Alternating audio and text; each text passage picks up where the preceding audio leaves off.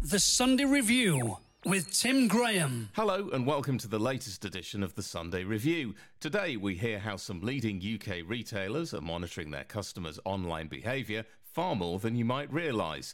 Details on a careers and recruitment event at the Queen Victoria Hospital and a new Room on the Broom themed trail at Wakehurst this half term.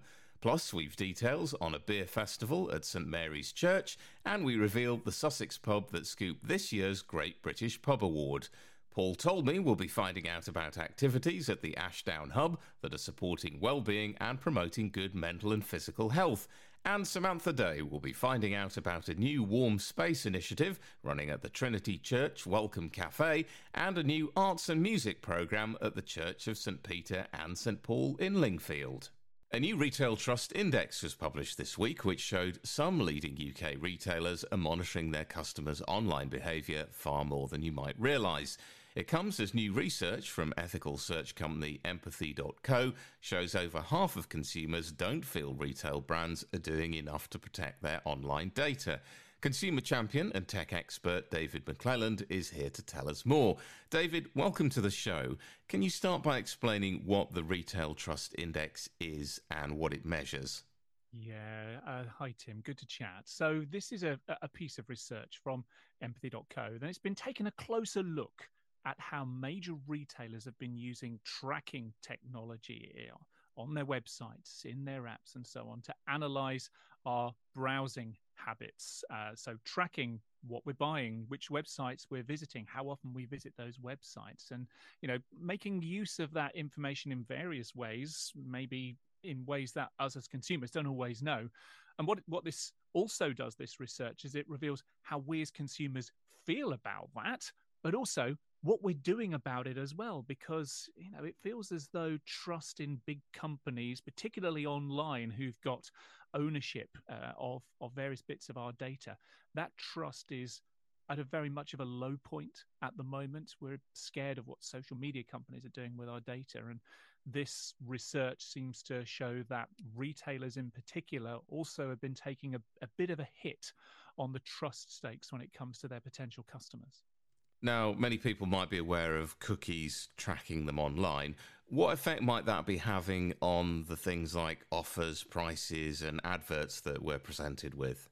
Yeah. So, what what the companies that collect these uh, the, these cues from us, they, they collect things that we might have searched for online or internet history, websites we've visited, things that we might have liked on social media, and even, and this is where it starts to turn a little bit spooky for some people, even what people who are of a similar age or in a similar geographical location, or maybe who even live in the same house or village as us, what they've liked, so that this stuff can then be served to us because the advertisers think that we might potentially like that as well.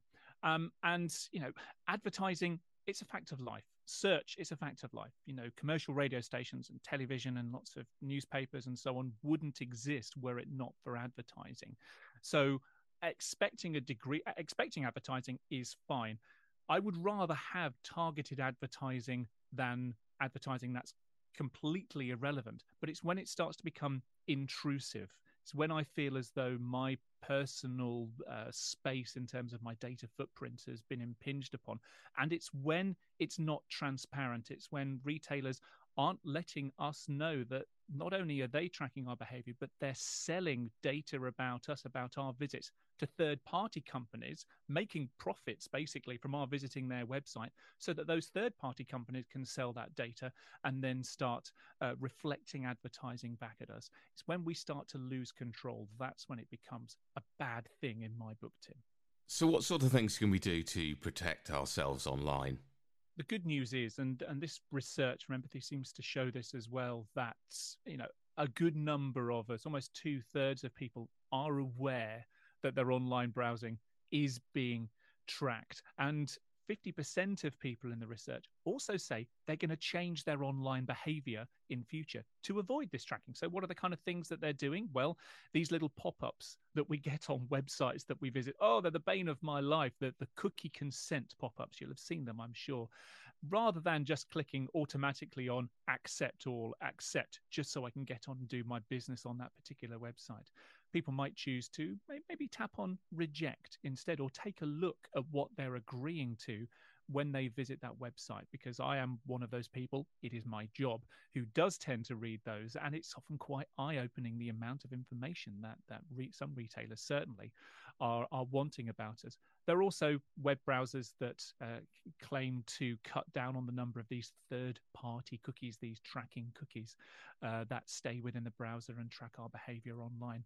Now, I should say that not all retailers are bad at, at this, though, and, and the research did uh, a little league table, if you like, of the uh, of the top retailers that were using the the most amount of uh, these tracking cookies and those that were using the least as well. And it does seem as though fashion retail is coming out particularly bad. A lot of a lot of brands that uh, you know sell clothes and trainers and whatever are also selling our data potentially, uh, and certainly seeking to uh, to make the most of it.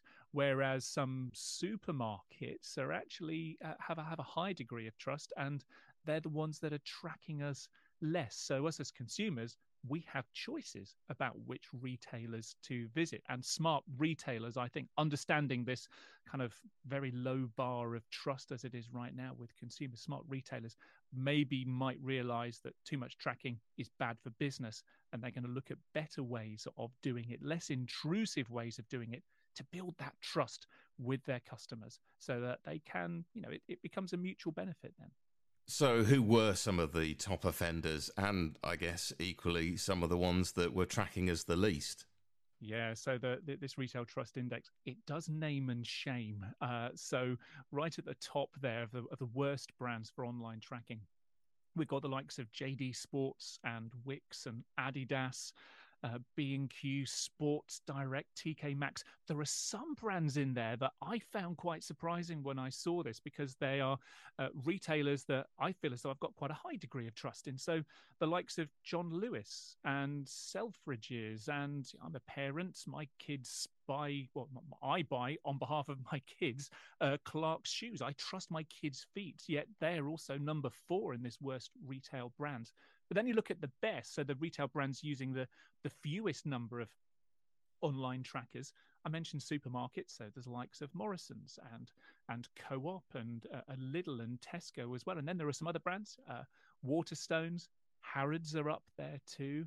Uh, Hugo Boss, Disney Store. So there, there's quite a wide variety, and it it seems as though the the degree of trust that we think we might have in a brand doesn't necessarily reflect itself in how they might be tracking and monetizing our behavior, our, our browsing on their websites. And where would you direct people to go for further information if they want to find out more about this topic? Yeah, so uh, a lot of the numbers and, and the names uh, of some of these brands as well are all contained in this retail trust index report. And it's uh, at empathy.co which is a company that's got some skin in this game as well and uh, that they uh, help retailers to find more ethical ways and, and smarter ways of uh, of ensuring that their products end up in, in search and advertising results. So that, that would probably be a place to go to for me. Fantastic. David thanks so much for joining us today and sharing your insight Thanks a lot, Tim. And for more information on the Retail Trust Index, you can visit empathy.co forward slash blog. That's empathy.co forward slash blog. We'll post a link on Twitter at Sunday Review 107 and on facebook.com forward slash Sunday Review 107.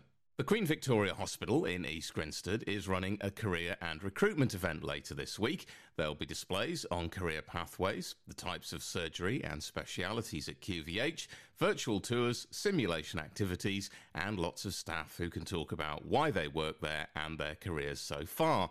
The hospital's Deputy Chief Nurse, Liz Blackburn, joins me now with more information.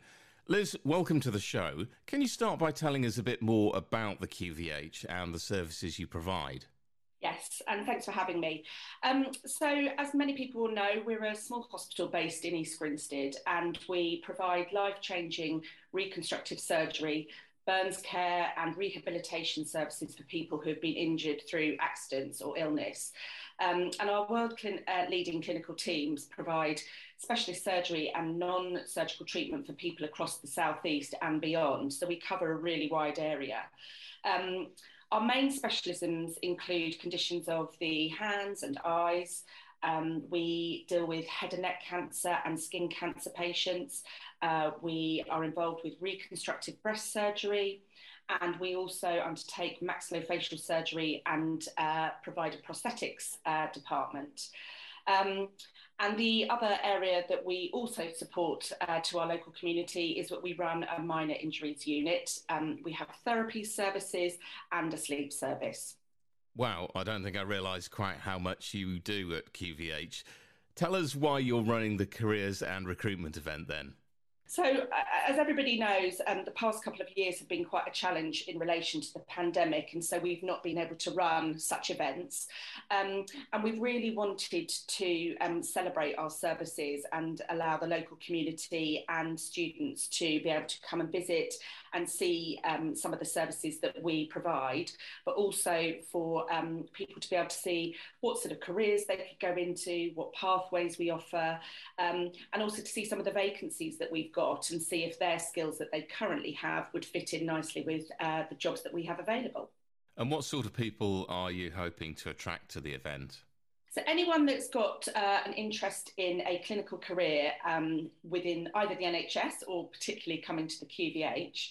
So we're, we're looking at two types, which would be um, our A-level students or higher education students who are interested in undertaking a clinical career. So either they might be thinking about what university they want to go to or are currently um, undertaking a university course.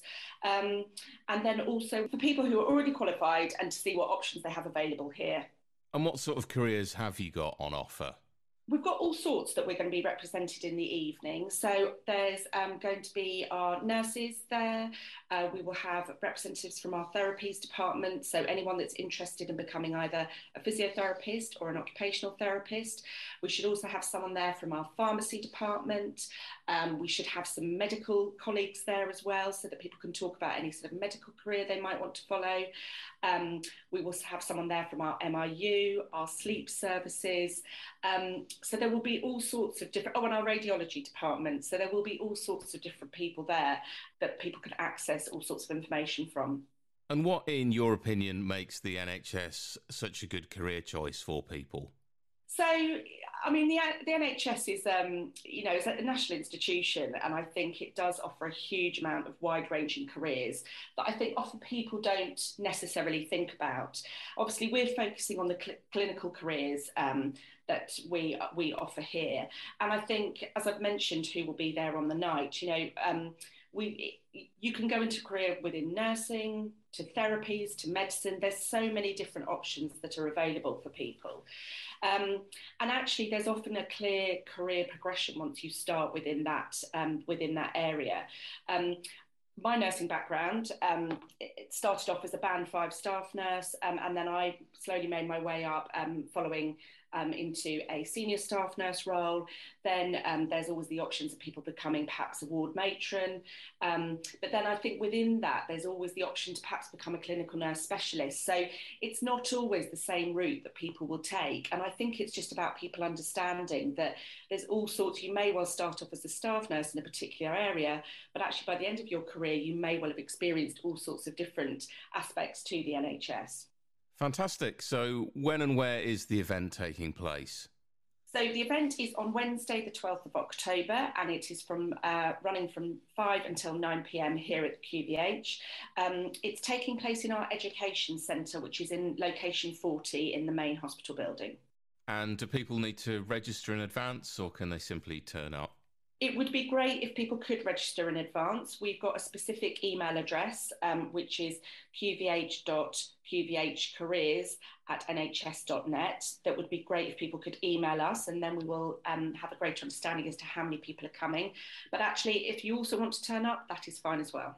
And is there anywhere people can go to get a recap on some of the information we've talked about today? Absolutely. So we've put um, a uh, we've set up a web page which is at www.qvh.nhs.uk, and there's a link on the homepage which people can follow to find out more about the evening. Liz, thanks so much for joining me today, and good luck with the event. Thank you very much. As a reminder, the QVH Career and Recruitment event is on this Wednesday, the 12th of October, from 5 to 9 pm in the Education Centre at the Queen Victoria Hospital. To register your interest, please email qvh.qvhcareers at nhs.net. That's qvh.qvhcareers at nhs.net. And for more details, you can visit qvh.nhs.uk. That's qvh.nhs.uk and click on the Careers and Recruitment Events section on the homepage. We'll post all the details on our social media on Twitter at Sunday Review 107 and on facebook.com forward slash Sunday Review 107. This October half term, Wakehurst are bringing Julia Donaldson and Axel Scheffler's much loved book, Room on the Broom, to life. Situated in their enchanting woodlands, the trail recreates the journey of witches' windswept adventure through 3D installations and family friendly activities. It's running from Saturday the 15th until Sunday the 30th of October. To tell us more, I'm joined by Wakehurst's programmes producer, Eva Owen. Eva, welcome to the show. Can you tell us a little bit more about what families can expect from the trail? I can. They can be, um, our families can be fully immersed in the woodlands, taking in the story of Room on the Broom. So it starts with the journey of the witch going through our windy wood, finding her lost pieces as she does in the story. So her hat, her bow, her wand, um, encountering the broken broom, the dragon, the mud monster, um, and ending up at a lovely cauldron garden at the end where they can have a special treat creating their own autumnal spell. Um, but yeah, it's a lovely day out. It's a chance to be outside in the autumn, um, immersed in the beautiful autumn colours that Wakehurst does so well. Sounds fantastic. Are there any specific activities that are taking place as part of the event? There are. So there's an add-on um, sticker hunt activity as part of the trail. Um, so entry is free to all children. So this is just an additional uh, three pound sticker activity that complements the trail. So children will be given a, um, a scene on a, a vinyl card uh, with some reusable stickers. And as they go along the trail, there'll be certain uh, things to find and add them to their uh, to complete their scene as they go along on their journey. And how much is entry to the trail? So entry is free to members and free to children up to 16. Uh, but anyone that isn't a member, adults is £14.95. Um, and then we have a special young person uh, price between for 17 to 25 year olds for, of £7.50. So do people need to pre-book or can they just turn up on the day? They do need to pre-book um, for this particular trail pre-booking is essential because it gets very very busy. Um, and we like to make sure that it's a it's a lovely experience for everybody. And talking about everyone having a lovely experience i gather you're running some special sessions for those with additional needs or disabilities we are. So we have on selected dates, we have an early opening um, quiet session. So these will be limited numbers um, between 9.30 and 10 a.m. So the garden's usually open at 10 a.m. But for these particular quiet sessions, we'll be opening from 9.30. And are those quiet sessions also pre-bookable on the website? That's right. You can pre-book all of the activities, the additional sticker activity, and the, your place on the trail on our on our website. Fantastic. And have you got any other events happening at Wakehurst over the autumn season? Well, coming to enjoy the autumn colour is always a treat at Wakehurst. The um, the biodiverse landscape is rich in wonderful colours at this time of year, so I would put that as an unmissable. And then uh, we're preparing for Glow Wild, which is our really exciting lantern trail that uh, is fast approaching and beginning to start being set up. Um, so, yeah, lots to see and come and enjoy. Wonderful. And where can people go for further information and to book tickets? So, for further information and to book um, any of our programming that we've got coming up, you can go to our website, which is kew.org forward slash Wakehurst. That's great. Eva, thanks so much for joining us today and telling us more about this fantastic event. Thanks, Tim. And as a reminder, for more information and to book tickets, visit kew.org forward slash Wakehurst. That's kew.org forward slash Wakehurst and click on what's on.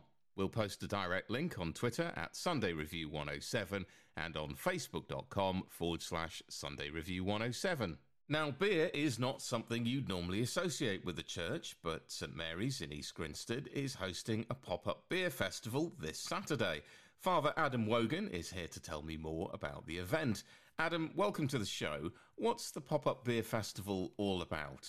Uh, the Up Beer Festival is uh, all about uh, bringing the community together to have a good time and to show people uh, that the church is actually all about having fun uh, together and living life in its fullness that Jesus has brought us together to live. And where did the idea come from for this fundraiser?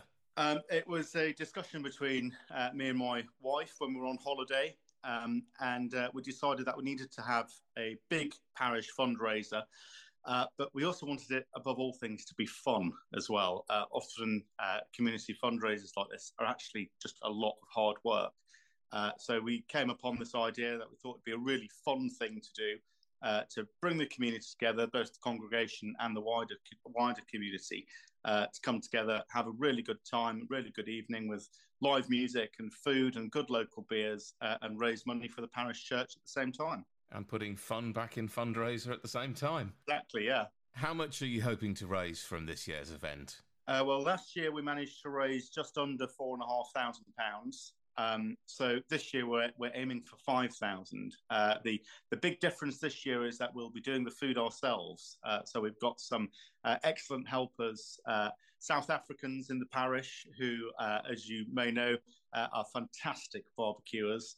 So we're going to be having burgers and hot dogs on sale as well. So we're really looking forward to trying that new aspect in our fundraising this year. And what sort of beers are you hoping to feature this year? Uh, I think we've got a great list of beers this year. Uh, there are still some to confirm. Uh, but we've got beers from Three Acres Brewery. we've got a porter and a hazy pale from them. Uh, we've got beers from 1648, their signature pale, and the Beehead uh, Golden Ale, which sounds fantastic, sort of honey honey coloured beer with uh, infused with a bit of honey as well. So that's great. Uh, the most popular beers we had last year were from 360, so they're back again this year. Uh, they're Fastback Pale and the Session IPA.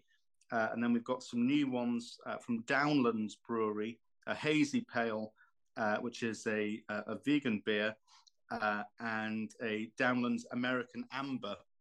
Uh, we've also got uh, a, a, traditional uh, drink from, from this county, barrels of Sussex Best Bitter, which will be well known to everybody. and we're having a few more donated from the engine room in East Grinstead too. So we're very grateful for their generosity. That sounds great. Will there be anything there for non beer drinkers? There will, yeah. We, we've got uh, wines, uh, various wines and Prosecco's, uh, which are always popular.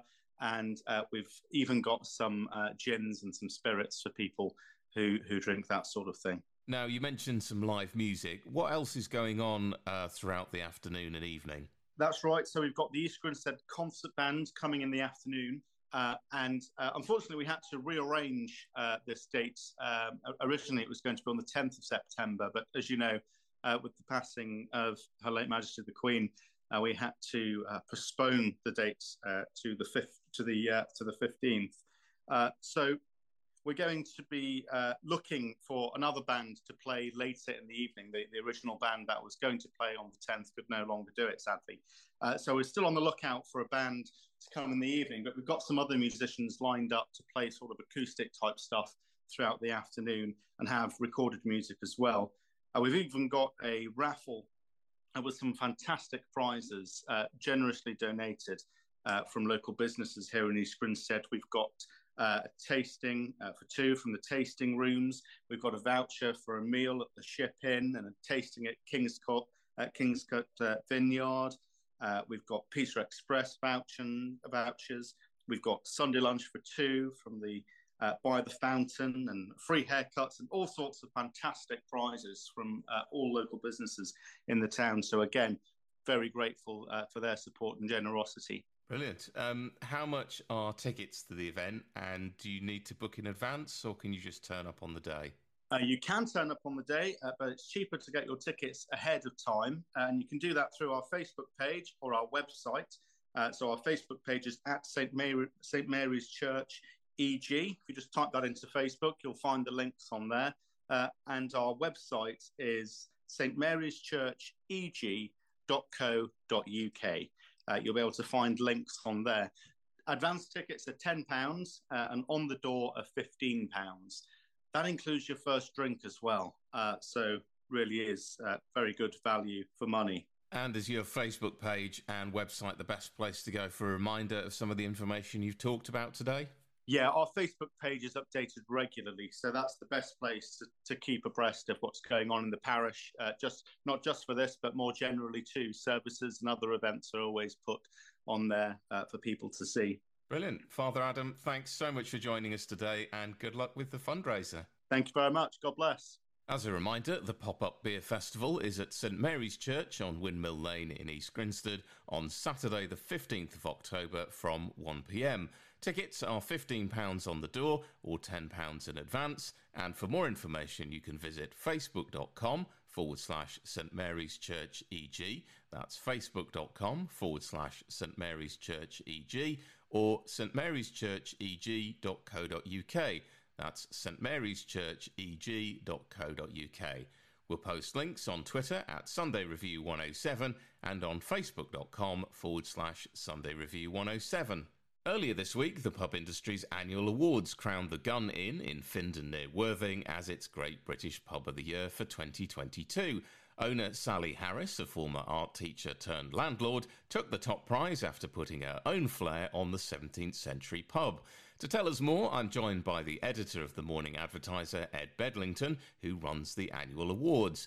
Ed, welcome to the show. Can you start by telling me what stood out about this year's winner? I, I think it was it's just an excellent all round pub. It's it's one of those ones you kind of stumble across by accident and don't want to leave. It's um it, it's great to see sort of I mean we saw all sorts of interesting operators come into the pub trade, but uh, they often bring their own personality to it, and I think. Um, in this case, uh, Sally's a, a, former art teacher. She's brought her own sort of sense of quirky style. So there's there's lots of interest, lots of things to sort of capture the attention, and um, it's just a great, great environment. Now, Great British Pub of the Year is just one of the categories in the awards that you run. Uh, what other categories do you have, and who were some of the notable winners this year? So we, you know, we have around sort of 18 or so categories, um, all of which uh, the winners of those go on to be put into the mix for the overall title, which the gun won. Uh, we've got uh, categories like the best pub for food, uh, the best pub for dogs, uh, so dog friendly uh, environment. we had a couple of new categories: best country pub, best town, and urban pub, um, which we had some great winners in there. So um, a real mix um, of, of operators from across the UK um, from sort of uh, up, up in Yorkshire down to uh, down to London and, and all around really. And how long have the awards been running now? We've been running them. It's it's uh, three decades really now. We're in our we're in our third decade, so uh, they've been going quite a long time. Um, and they just uh, they they keep going. They keep getting better. The the pubs we see coming through are, are stronger, better, more professional. Uh, stunning stunning examples for for people to enjoy. Why were the awards set up in the first place? What are the sort of aims behind them? I'm not that old, fortunately, but um, I think we, we the, the, the aims. I suspect the aims are the same. The aims now, really, it's to champion the trade. It's to shine a spotlight on you know great operators who are doing great things. It's to remind uh, everybody of of the importance of pubs. You know, we we sort of. Uh, we we went through a period we took pubs for granted, and then COVID reminded us sort of how how important they are. But if you look at um, their their place in our society, you know what they mean for their communities, um, the uh, amount of employment they provide, the tax generation they they raise, the the charity work they do. Um, pubs are, are, so much more than just a place to go for a drink. They they serve such a purpose. So these awards are a, a, way for us to to remind um, remind the country that um, you know pubs do matter, that they're important, that um, uh, that they play a vital role, and also to celebrate and um, and let these guys get a bit of recognition for for being really good at what they do. Fantastic. How are the nominees chosen, and who decides on the winners each year? So it's uh, pubs enter the awards, so they're they're free to enter. Um, they go through a number of stages. We we have a, a an initial sort of uh, written entry, which uh, we we produce a long list from. We then go back for more details from those that have gone through. That then produces a short list. Um, the pubs are then visited by judges. We send teams of judges out to visit the pubs, and assess them. We do mystery visits, so they the judges pop up when the pub least expects it, which is always fun. Um, and then we have a final panel interview uh, with a team of judges for each pub before we decide who is going to be winning each category. Brilliant. As you've said, there's 18 categories overall. Where can people go to find the full list of this year's winners? Uh, they can go to the Great British Pub Awards.co.uk. That's got all our winners on, uh, and they can see where they are and uh, make arrangements to go and visit some fantastic pubs. That's great. Ed, thanks so much for joining us today. No problem. As a reminder, you can visit greatbritishpubawards.co.uk. That's greatbritishpubawards.co.uk for a full list of this year's winners. We'll post a link on Twitter at Sunday Review 107 and on facebook.com forward slash Sunday Review 107. On our Open for Business show last week, Samantha Day heard from Rachel Starling about a new warm space initiative that's now open every weekday from 10am until 3pm at the Welcome Cafe in the Trinity Church here in East Grinstead. Um, there are warm spaces being opened up all over the country, and Gateshead have um, helped quite a lot with their initiative, which we've listened to and looked at.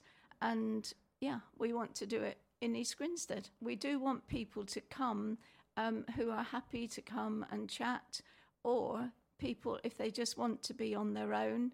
That the, all these things can happen. Mm. But yeah. they can come along and hopefully uh, meet other people mm-hmm. and form friendships. Yes, and this is something that we are really um, looking to do. Really, we have um, Friendly Friday on a Friday afternoon at the moment, and that has really um, meant quite a lot of people have made friendships.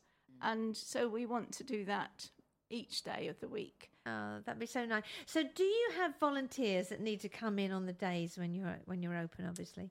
Uh, yes, we are all volunteers, mm-hmm. and some of the volunteers have been working at the cafe for many years because it has been open um, but we are concentrating on making sure we're open Monday to Friday from 10 till 3. Mm. That is the difference. Right, okay. So when you say about uh, warm space, I mean, is this kind of off the back of people not knowing whether they can um, eat or keep warm? Yes, that is one of the things. And we will always have warm drinks, we have warm food. And do they pay for that? Well, that is our our pr- pr- policy is that it's donations. Right. So yes, people do pay, but actually, people who are not able to pay don't pay. And we're very grateful to people who come. Some people pay over the top and think that will be pay for the next person who comes in and so we work in that way. Mm. No, that is lovely. So, where did the idea come from that you would set this up here at the church? The warm space. That's an initiative all over the country, is it? Yes, warm space. In some places, it's called warm bank. You know, okay. you have a food bank and you have a warm bank. We've chosen to call it a warm space because, in fact, the cafe has been that for many years. Mm and now again, we're going to be open each day of the week. Mm. How many volunteers do you actually need? Are you looking for more volunteers or are you having volunteers from the church? We, we are looking for volunteers. We're looking for people to come and sit and chat, yes. And um, if we have games or if we have a newspaper or if we have jigsaw puzzles, okay. if we, you know, it will be what people um, want to do, really. Mm. Somebody who came in yesterday said he liked playing Scrabble. So let's hope we get other people who like, like playing Scrabble. What a great idea! But I mean, uh, one of the main things is, isn't it, to get people to come and uh, not be lonely on their uh, own at home. Yeah. So again, we could sort of ask for people that perhaps know somebody who lived might live next door and they're on their own.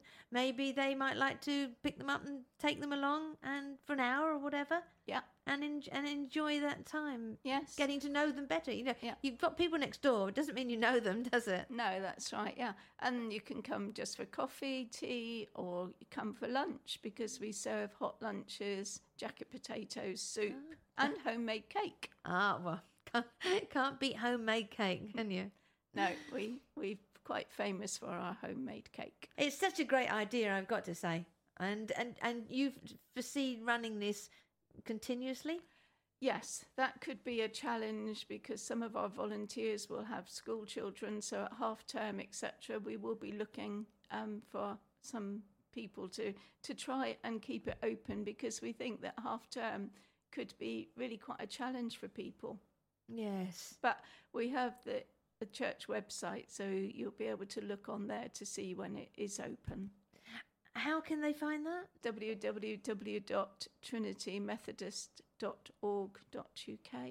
Or they could just pop in and ask you, couldn't they? Yes, mm. we'd like that. Yeah. Buses go past, of course, the 400, the 271, the 281. Okay. So people can be dropped off quite quite near to us. Excellent, yeah. absolutely excellent. Now there are some little flyers going around somewhere, are there? Where would they see them? Yes, we have them in doctor's surgeries. Um, we're going to deliver them locally, and on the Imberhorne estate, we have people who are going to do that. So Good. that will give everybody the information. Mm. And when we have our new signs at the church, you will be able to see it on the sign. oh, brilliant. Absolutely. And if people want to come and want to go into the church, then that will be open as well. I wish you all the best of luck with this. I mean, I think it's just such a lovely, lovely uh, idea. Rachel, thank you for giving up your time and coming in to talk about it. Thank you very Absolutely. much. Thank you. If you'd like to volunteer at the cafe or you'd like more information on opening times, which are normally weekdays from 10am until 3pm, you can visit trinitymethodist.org, that's trinitymethodist.org, or email cafe at trinitymethodist.org, that's cafe at trinitymethodist.org. We'll post those links on Twitter at Sunday Review 107 and on facebook.com forward slash Sunday Review 107. The Ashdown Hub is a volunteer led organisation who run a number of activity groups to support well-being and promote good mental and physical health. Earlier this week, Sarah Tilo from the organisation spoke to Paul Talmey on his mid morning show. So, we are a free um, local charity that runs uh, well-being groups for adults. Um, we've been running for two years. Um, we started just before lockdown. Mm. Um, we're a non religious um, group and it's an open invitation for everybody. Um, yeah, it's a place to kind of um, be yourself, and um, uh, the participants um, come to us for a mixture of uh, reasons. Sometimes it may be due to bereavement, recuperating from physical illness, or learning difficulties, anxieties, mental health difficulties. Mm. So, yeah. I think we've all got struggles at the moment, haven't we? In all all sorts of yeah capacity. Yeah. So a lot of stress out there at yeah. the moment, isn't there? Yeah. So this is so your uh, your groups are um, at East Grinstead Museum. Uh, well, we run two at the moment. Yeah. Um, we will run one on a, a, Tuesday night. That's an art group, and that runs at the museum. Um, and then we run. We've started another one fairly recently, uh, running all Friday. Um, that's at Tobias, um, which is um, an art group and a gardening group in the morning. And then we stop for some lunch, a very simple lunch of uh, bread and soup. And then we have gardening or you know, kind of craft in the afternoon as well. We run from uh, um, 11 through till 3 on a Friday. Nice one. So, um, a chance for a little potter if you're uh, if you're a gardening if you've got green fingers. Um, or even not green fingers. It, it, absolutely, uh, even if you even if you're not, then uh, yeah. do do uh, do go for it. Obviously, the well the well being side of things is important because it, it's it's quite therapeutic as well, isn't it? I mean, I'm I'm a big fan of sort of sketching, but you, you never realise until you actually do it that you quite how creative you really are. Yeah, absolutely. Um, I mean, I mean, I'm I'm an art facilitator. I'm I, I'm a facilitator at, at the group, um, and um, I'm just about to qualify as an art counsellor. Oh. Um, I've got my dissertation to do, and then I'm done. Um, but um, yeah, I well, I, have been a, an artist, um, you know, from very small, and I teach children art as well. and so the power of art is is something that I believe is very therapeutic, and mm. uh, this, on so many different levels.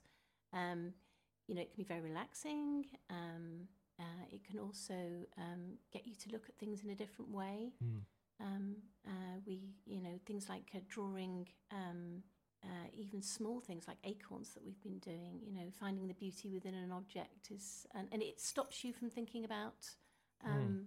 you know, sometimes you get intrusive thoughts, don't you, and mm. and thoughts that go round and round in your head. So sometimes actually doing a bit of art just just frees free you from all the worries and the stress. So, yeah.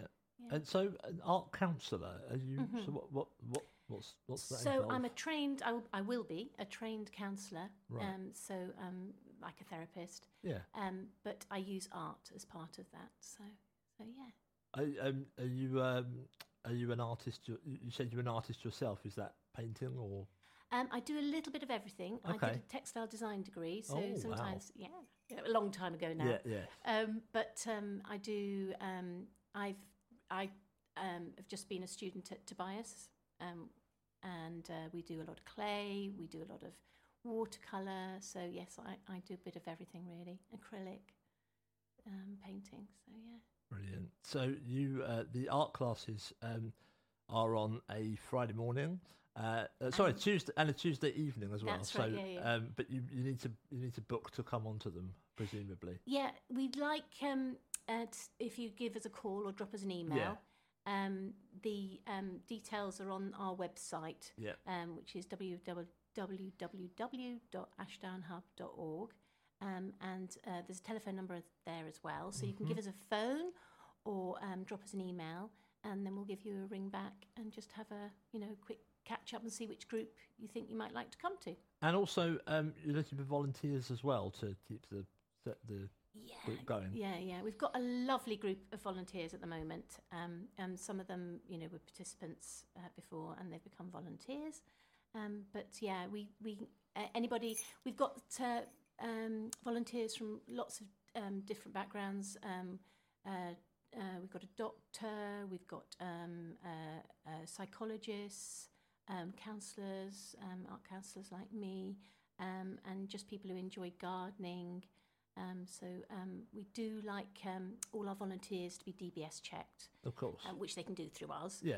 Um, and um, we we do offer training as well. So yeah. So you don't necessarily need to have a sort of mental health background. You can just no gardening, Just- yeah. art. You know, yeah, yeah. great. We've got to mention the soup as well, haven't we? yes.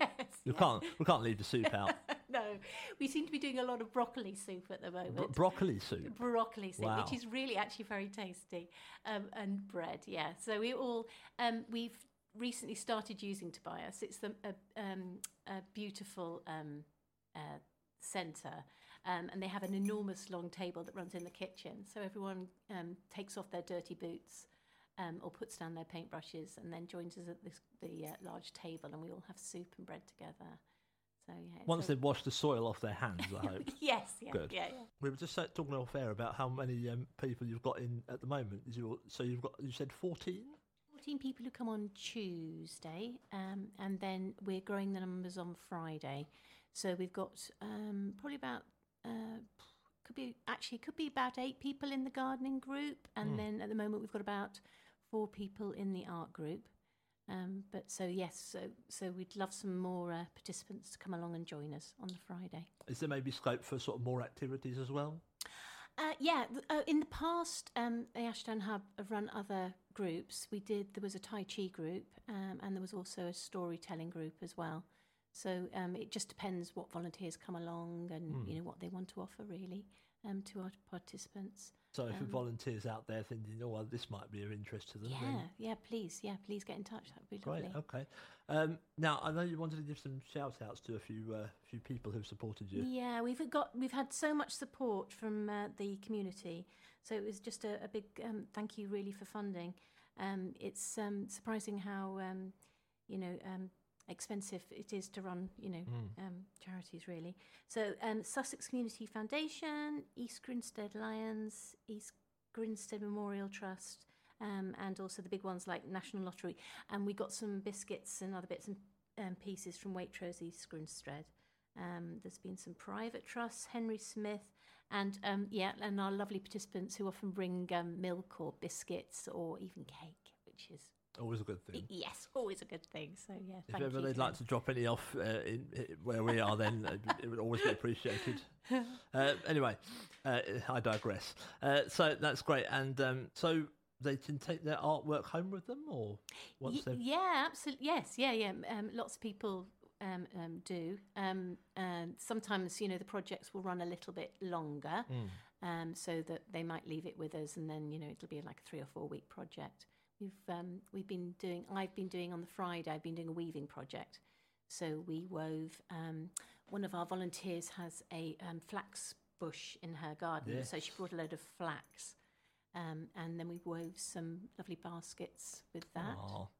Um, and then we are also hoping to have a plant sale as well um, from uh, you know the, the, lovely spider plants and the other. Mm. We re- repotted loads of those, so we're going to have a fundraising of a plant plant sale at some point. Perhaps I can tell you about it when of course. it's going to happen. Yeah, absolutely. Yeah. Um, you wanted to put out a call for uh, wool as well. Oh yes, thank you. Uh, yes, um, would, like I said, I was doing weaving project at mm. the moment. So any, um, uh, I put a, um, a, request out on Nextdoor. Um, and I've got two lovely ladies who said they'd give me some wool, but any more wool would be uh, if you could contact us via the hub, um, and I'll come and collect it off you, please. That'd be great. Uh, presumably, it runs sort of all year round. So yeah, yeah. Um, we're we're we're hoping that it. So occasionally we'll have a break if uh, uh, we had a break over the summer. Yeah. Um, and we might have probably a week's break over Christmas, but we're hoping that it will be a consistent thing that we can just keep running. So we're always there. Sarah, so nice to see you. Thank you so much for coming oh, in. Thank and, you so much uh, for having me. Do come back soon and let us know how it's all going. I will do. Sarah Tilo speaking there to Paul Talmey. If you'd like to know more about the Ashdown Hub or get in touch with them, you can visit ashdownhub.org. That's ashdownhub.org. We'll post the link on Twitter at Sunday Review 107 and on facebook.com forward slash Sunday Review 107. Last week, Andrea Watson joined Samantha Day to give her the heads up about a new arts and music programme at the Church of St Peter and St Paul in Lingfield. Lingfield's a lovely place with many, many things, but it, it's never grown its cultural side. Our new vicar, Ian Whiteley, is very progressive and he likes to see the church as being becoming more of a community centre uh, and, and not just a place of worship. And this would be one of the ways in which we can perhaps have people come to the church not for services and without really any a religious component, or not an important religious component. This is for arts and uh, talents. And there's a lot of talent around this area, isn't there? Yes, there is a surprising amount. Um, it's with like our music, our local musicians, and and they come up with brilliant songs and things, and we like to support them and have them on the show. Yes, and, and later on in the in the year, where something I'm very excited about, we're going to do a lingfield's Got Talent, which was an idea suggested to me for the program where it's non competitive and we want youngsters who are perhaps preparing for grades to come to the church where there's a piano uh, or bring their instruments. And then they have a chance to perform uh, live to a, a small, uh, appreciative, probably parental audience. And uh, that gives them a certain amount of performance um, skill and, uh, yes, understanding.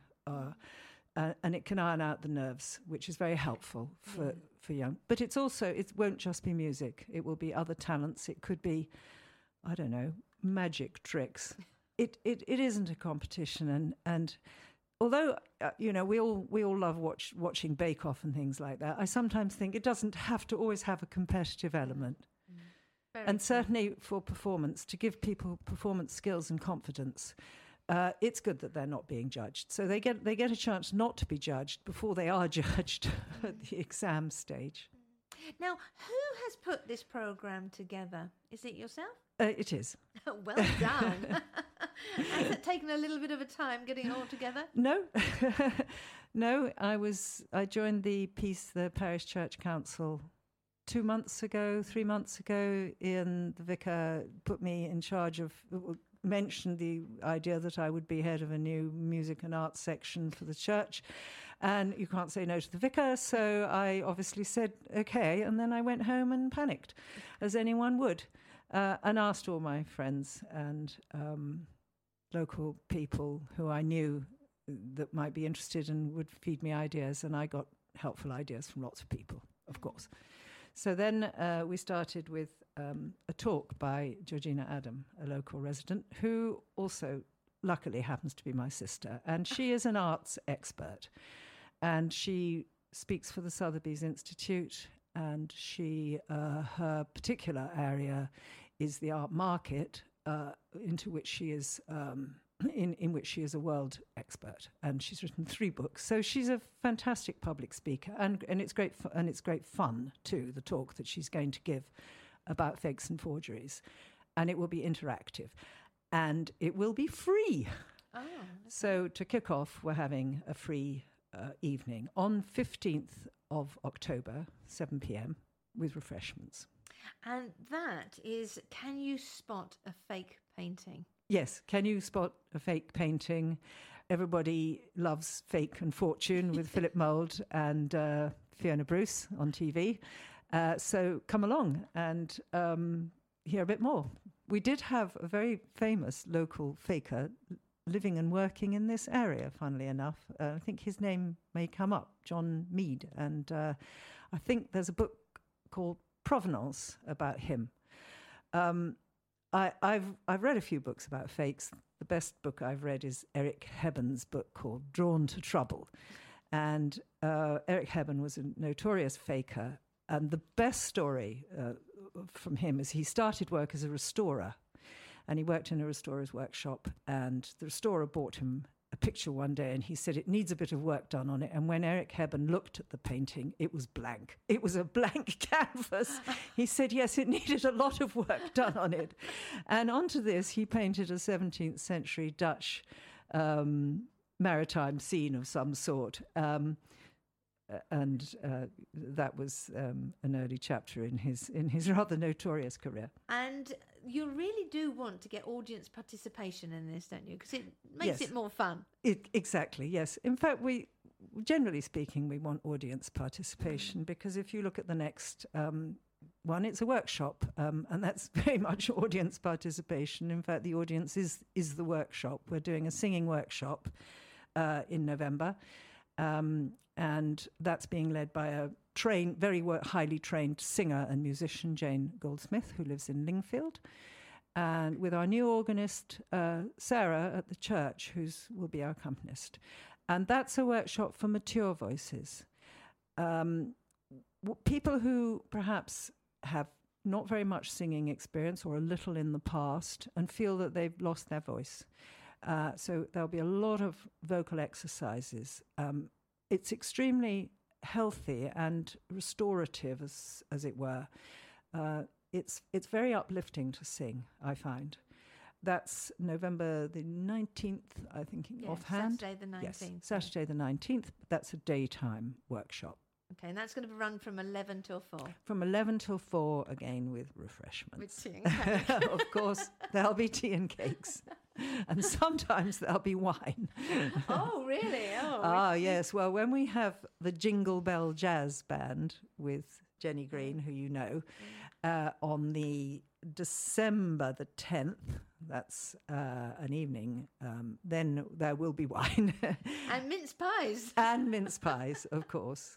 So that's that's earlier in December because people get quite busy towards So the, the 10th of part. December, 10th it's a of December, yes. And it starts at 7.30. Yes. And Jenny will be playing. and Jenny will be playing with her with her normal band, and as I say, it's called Jingle Bell Jazz, and she's been to us before, and it was very it went down very well. Oh, so she's very we've good. asked her back. She's very good, She lovely really, really lady. Is. Yeah, she really is. So we get through Christmas. We have a little break in between there, and then we come back for January. And I don't think you've set a date yet, have you, for the one in Janu- January, the ghost and memoir writing? No, um, now I- I was a journalist before I retired, and during COVID, I picked up a job as a ghostwriter. And I thought, um, well, nothing like using local talent. I thought perhaps I would give a talk about ghostwriting, ghostwriting your memoirs. Uh, which is what I do. I've done nine books now for a company, um, but you can do it yourself. You you don't have to go through a company. You can just do it with a ghost. And I'd also like to bring in a mention of East Grinstead Wordsmiths here, which was founded four years ago by uh, a local lady called Jill Ritchie, who's a prolific author of books on fundraising. Uh, and we have about eight members, uh, and we've stuck at it through thick and thin with many Zoom meetings. Good old Zoom. But the marvellous thing about the Wordsmiths, we have a very, very talented poet, Alison Saunders. She's local. They're all local, obviously. Um, so one of the um, other writers there um, will be coming along to talk with me uh, about about memoir writing, self-publishing, uh, the ins and outs, the do's and don'ts, cost. Uh, and it used to be called vanity publishing, um, and I don't like that term because it's it's not a vanity. Uh, you're simply cutting out the publisher and the cost of publication, and you can do it far more cheaply than most people would realise. There's so many people out there that say, "I'd love to write a book, but I don't know how." Yes, and many people start it, and then they get uh, some way through it, and they realise that they need the help of of somebody else. Mm. Um, and when I do my uh, books, you normally uh, tape record the uh, client, and then they find it much easier because they can speak their memories, and they're not dragged by typing or writing it down and worrying about spelling and uh, grammar. And when the, when the memory is spoken, it comes out in their voice, which is nice. Uh, and then you structure it uh, for them and give it give the book shape uh, and and all of that uh, sort of rather difficult part is taken away from them. So they simply have to uh, remember or ri- talk about what they remember, be it their parents or their own life stories. Um, you tend to get life stories dividing into three things. One is um, the revenge memoir, is what I would call it, is where you want to get back at somebody. um, one, is, uh, very often it's simply about one's life history, but very often there are also trauma stories. Some of the people I've had, have, their parents have come through wars, and they're very interesting because there are moments of history that have been witnessed by these people. So people can come along to that, and uh, there's lots of questions and, and again. We will be. I will be bringing a couple of books that we've published, and I'm hoping that one of the local ladies whose memoir I'm working on at the moment uh, will come in and talk about her experience. Uh, and and people will be able to. It will be very interactive. Yes. Now we mentioned like the first talk in October was free. Are the charges for the other? They were, they are, but they're going to be extremely modest. For the workshops, we're uh, looking at about twelve pounds for a day workshop, and uh, for the talks, seven pounds. Obviously, where there's wine involved, you'll have to pay for that. And yes, the jazz band, I think it's £10 in advance, £12 on the door for Jingle Bell Jazz on the 10th of December. And the uh, cost does not include the cost of refreshments, for which uh, we would ask a donation, yeah. but it will be very modest. So you could spend a fortune going up to a musical in London on the fares, on the music, on the dinner, on the drinks, or you could spend twelve pounds and come to our absolutely beautiful Grade One listed church in Lingfield, and for next to nothing, and have a lovely evening. I hope. Andrea Watson in conversation there with Samantha Day. For more information on the Arts and Music programme, you can contact the Church of St Peter and St Paul via their website at lingfieldparishchurch.org. That's lingfieldparishchurch.org. Or you can call the parish office on 01342 832 021. That's 01342 832 021. We'll post all the details on Twitter at Sunday Review 107 and on facebook.com forward slash Sunday Review 107. And that's it for the latest edition. We've got all the information on the features you've heard today on Twitter at Sunday Review 107 or on facebook.com forward slash Sunday Review 107. I'll be back on air next Sunday morning from 10am on 107 Meridian FM or on meridianfm.com, or you can download the latest podcast. Until then, take care and have a great week ahead.